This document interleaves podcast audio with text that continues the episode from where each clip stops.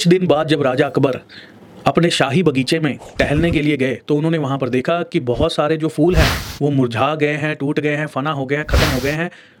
ऐसा उन्होंने देखा। शाही बगीचे का ये हाल देखकर राजा अकबर को बहुत ज़्यादा क्रोध आया, बहुत ज़्यादा गुस्सा आया और उन्होंने सैनिकों को तुरंत बोला कि जाओ जाकर शाही माली को पकड़ कर लेकर आओ। और सैनिक जो है, वो शाही माली को पकड़कर लेने चले गए। जब माली को राजा अकबर के सामने पेश किया गया तो उसके बाद राजा अकबर ने शाही बगीचे की रख रखाव ना करने के जुर्म में शाही माली को मौत की सजा सुना दी। दोस्तों, इससे आगे की कहानी अगले भाग में उसको देख